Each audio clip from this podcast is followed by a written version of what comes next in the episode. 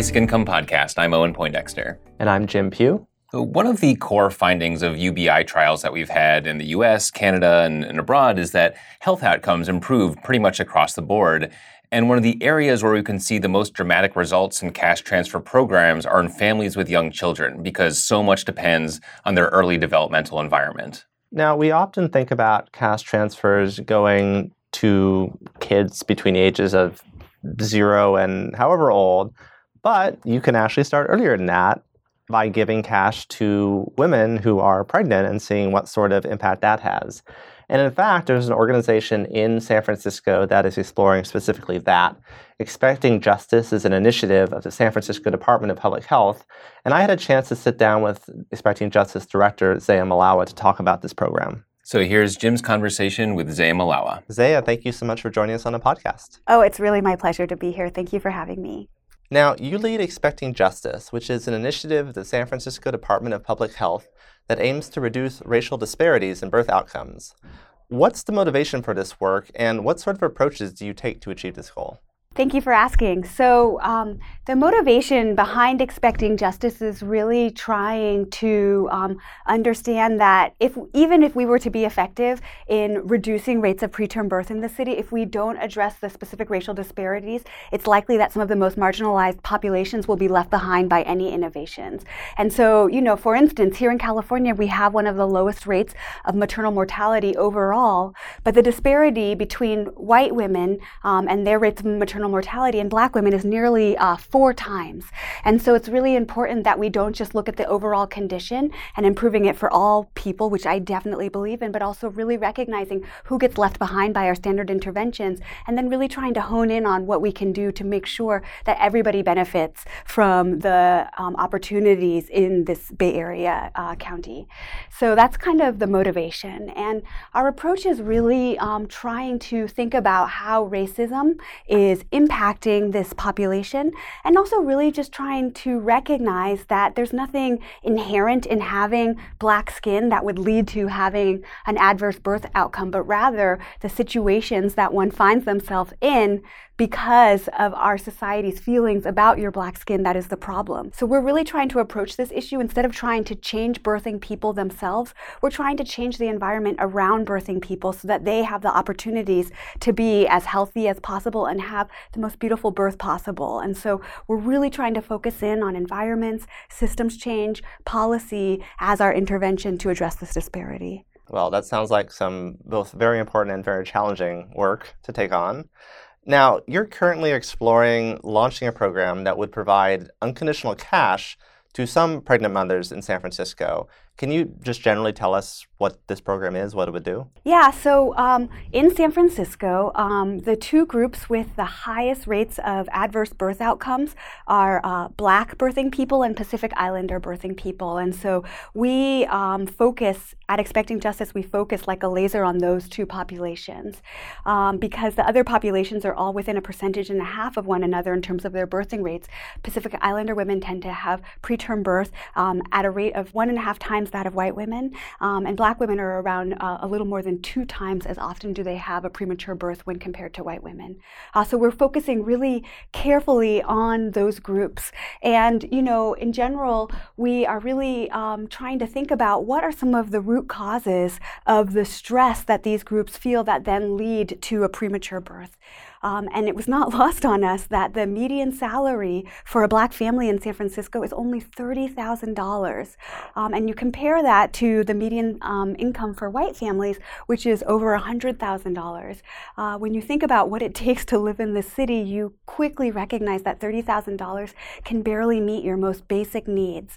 And that's not because the Black population is unusually lazy or incapable, but rather it's the legacy of long-term um, policies that have deprived um, that population from being able to build wealth and participate in the robust Bay Area economy.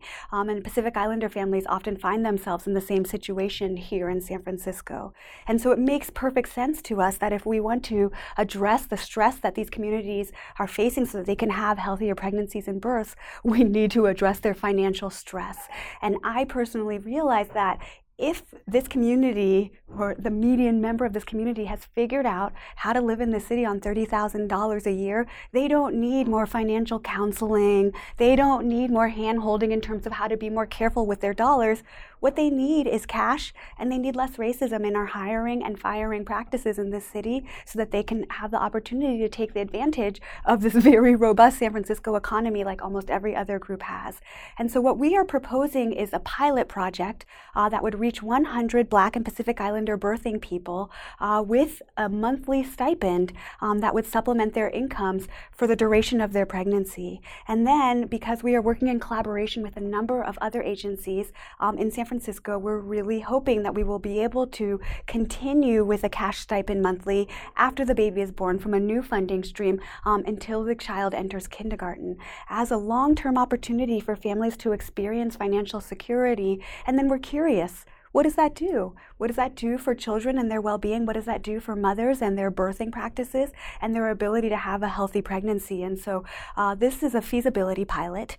Uh, reaching one hundred birthing people is not going to be um, an adequate number of participants to really understand if it makes a difference on preterm birth, but it will help us understand uh, how you actually get something like this done, because nothing like this has ever been done in this country, and it will help us understand uh, what may or may not work, and we can kind of look look at trends of birth outcomes.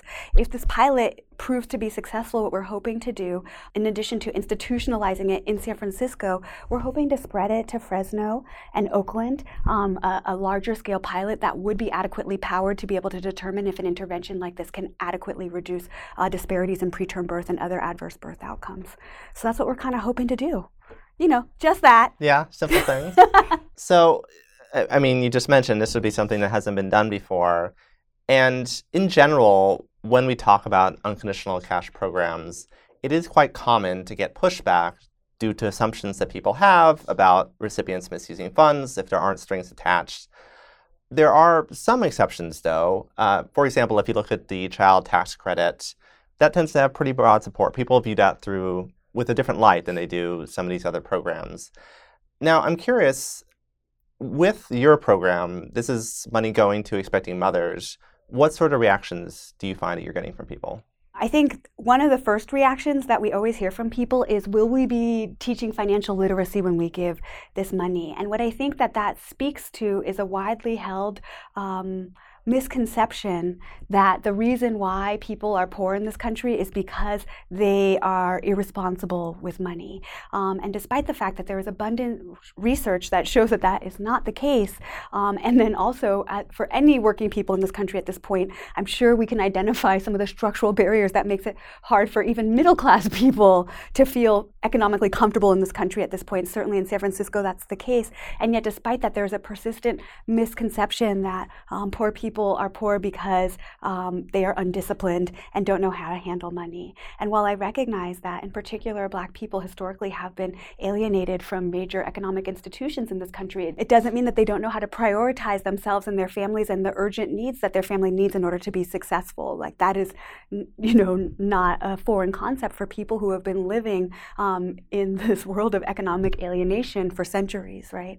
And so that's one of the most immediate pushbacks, is that people make the assumption that we need to teach people how to spend the money. And so we're often trying to present some of the research uh, that's been done um, with E I T C, Earned Income Tax Credit programs, um, and also um, unconditional cash transfer programs that have been done in other parts of the world, you know, to show that poor families, working families, use this money to improve their condition and to take care of their families. Um, I think that there's also a lot of concern about the idea that we are targeting this and that we're not using a universal um, approach. A lot of people wonder why we're not addressing all low-income people. Um, and the simple answer to that is really that we're using an equity lens. And it's funny because in San Francisco, equity is a buzzword that people love to use. And I think that almost every major institution in the city has a mission statement that includes that word equity. But I don't think that people often think about what that actually looks like on the ground. And so we are using an equity lens, which means to me that we may have to make a disproportionate investment in groups that have been historically marginalized if we want to see equal outcomes. And it's not to say that all poor families are not deserving, because they certainly are, but not all poor families are having adverse birth outcomes. And so we are using an equity approach to really target our limited resources towards the families that have the most catching up to do, because they have been the most historically deprived and because of the ways in which the stress is manifesting in their particular bodies. So those, I think, are the most common pushback that we get. So you're working on this program. Where is it at, and what are the next steps? Yeah, so right now, um, as I'm sure is the case with most um, cash transfer programs, we're really in the fundraising phase. Uh, we have been applying for grants like Mad Women, um, but also really reaching out to local foundations and philanthropists um, to see who can support us with this. Um, I think that uh, we are experiencing some of the benefits of some prior work that's been happening in this country, obviously the Stockton program, what's happening in Mississippi right now, um, but also, you know, some of the larger studies in Finland has been really present in the media lately, and so I think it makes our work a little bit easier in terms of fundraising, but it still isn't easy because it's a relatively unproven um, intervention, and so I think it makes a lot of foundations and other funders pretty nervous. So that's exactly where we are. And then also um, the next step, or the simultaneous step, is that it's really important to us that our pilot is co-designed with the uh, potential recipients of this intervention, um, because we recognize that as academics we bring a lot of valuable knowledge to this, um, but we also recognize that women who have the lived experience of racial discrimination um, also have some very important knowledge that we would need to understand. And so we really want to partner uh, with people from this community to understand how to make this pilot the most successful and beneficial for them. And so we're going to be working on convening focus groups in our target communities to kind of understand questions like um, how much money do you need a month? Uh, what kinds of unmet financial needs do you have? Uh, what is your emotional experience when you have unmet financial needs? And also, you know, who should qualify for this program? Because I think that if we're exclusively targeting people who have a median salary of thirty thousand dollars or less, we might actually be missing out on a really important part of segment of this population that is too um, low income to be able to thrive in San Francisco, but earns just enough to not be able to benefit from some of the entitlement programs like CalFresh and welfare. And so we need community members to kind of help us figure out where that cutoff should be in order for us to have an effective pilot. We're also curious about things like, what is the best way for you to get the money? Do you want a check? Do you want a gift card, or none of the above? Uh, we've been thinking a lot about when you're dealing in a community that has an extraordinarily low income, a mother might feel a lot of pressure in terms of deciding, like, does she support her little nieces with this? Does she support herself? Or maybe, like, a mother's mother might take the decision out of her hands if the mother's mother has access and decide for her. And so how do we let birthing people be in control of their dollars? Um, we need to understand all of these things from community residents so that we can make sure the program is beneficial for them. And the only way to do that is to power share with them and find out from them and have them help us make these decisions. So it seems like a super exciting program. If there are people out there who want to help out, are there ways to do that? Absolutely. I think that the ways in which um, we're looking for help, so obviously if you have money and you believe in this, which I think everybody should, um, then we definitely would love for people to get in touch with us um, to help us figure out how we can fund this.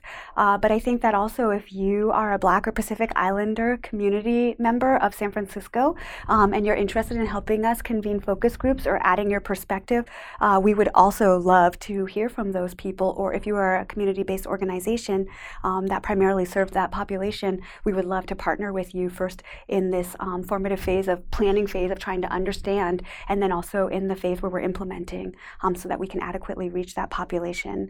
Uh, so my email address is z like zebra ea dot m a l a w a at s f d p h dot org. That's San Francisco Department of Public Health. So people can send me an email, please, um, if you want to be involved in this. And for right now, I really ask people who are San Francisco focused to reach out um, because that's our capacity right now, recognizing that in the future, we hope to spread to the larger Bay Area and potentially Fresno, uh, but we don't have that capacity just yet because we're kind of a tiny team. All right, Zaya, those were all the questions I had. Is there anything else you'd like to add? One thing that I think is really important to kind of talk about is that uh, very often when we are looking at health disparities in particular, um, we often think of individual level interventions and individual level risks. So that I mean, like in my issue around birth outcomes, very often it comes down to an issue of, oh, well, was the mother eating healthy while she was pregnant? Um, did she get prenatal care? And I think that it's really important, especially for the basic income community, um, to A, recognize the importance of making a connection between income and health outcomes, and to start to partner with the health community so that they can help healthcare providers understand structural level risk and how that works out. You know, if mothers are not eating healthy, it's important to understand that it is very difficult to eat healthy when you don't have an adequate income, when you live in a neighborhood where it's not safe to walk around, where you live in a neighborhood that is a food desert. And having financial resources is what allows you to mitigate some of those individual level risks. So I would ask the basic income community to really start to interface with the public health community and help people start to understand some of these very entrenched social disparities that we have in this country through a structural lens, um, because I think that's how we really can start to get traction on both issues of income inequality, but also health disparities. All right, Zaya, thank you so much for joining us on a podcast. Oh my goodness, thank you so much for having me. That was Jim Pugh and Zaya Malawa on the Basic Income Podcast. I feel that if we could get this this finding that cash transfers help low-income families, especially, and, and all families, uh, during those first years, and that it has a big impact on child health, that could really change the narrative around basic income. I feel like cash transfers can feel sort of cold and impersonal, but if you can link it to babies that are happier and healthier, like everyone likes that. Make, that makes everyone feel good. Yeah, I agree. I think that this is, and I would say this is a particular case of a broader area of potential impact around health. I mean, we have already a pretty substantial amount of evidence showing that unconditional cash transfers do benefit health. A lot of it's on mental health, but there's there's been physical health outcomes found as well. And I, th- I think we talk about this as, as a general positive, but actually being able to really dig in here and start to better understand what's going on, to start to potentially quantify how much difference this is actually making. And I, I mean, I think I think there's such incredible potential there, both because of the allyship that could come out of the U B I space and the health space, but also, I mean, there's a pretty strong economic and financial case to be made if you can show that basic income and cash transfers like this are improving health outcomes because of how expensive that is, both at the individual level and at the societal level. So being able to say, hey, we're going to be able to save X amount of money every year if we can use these cash transfers as a preventative mechanism, that's a pretty strong argument.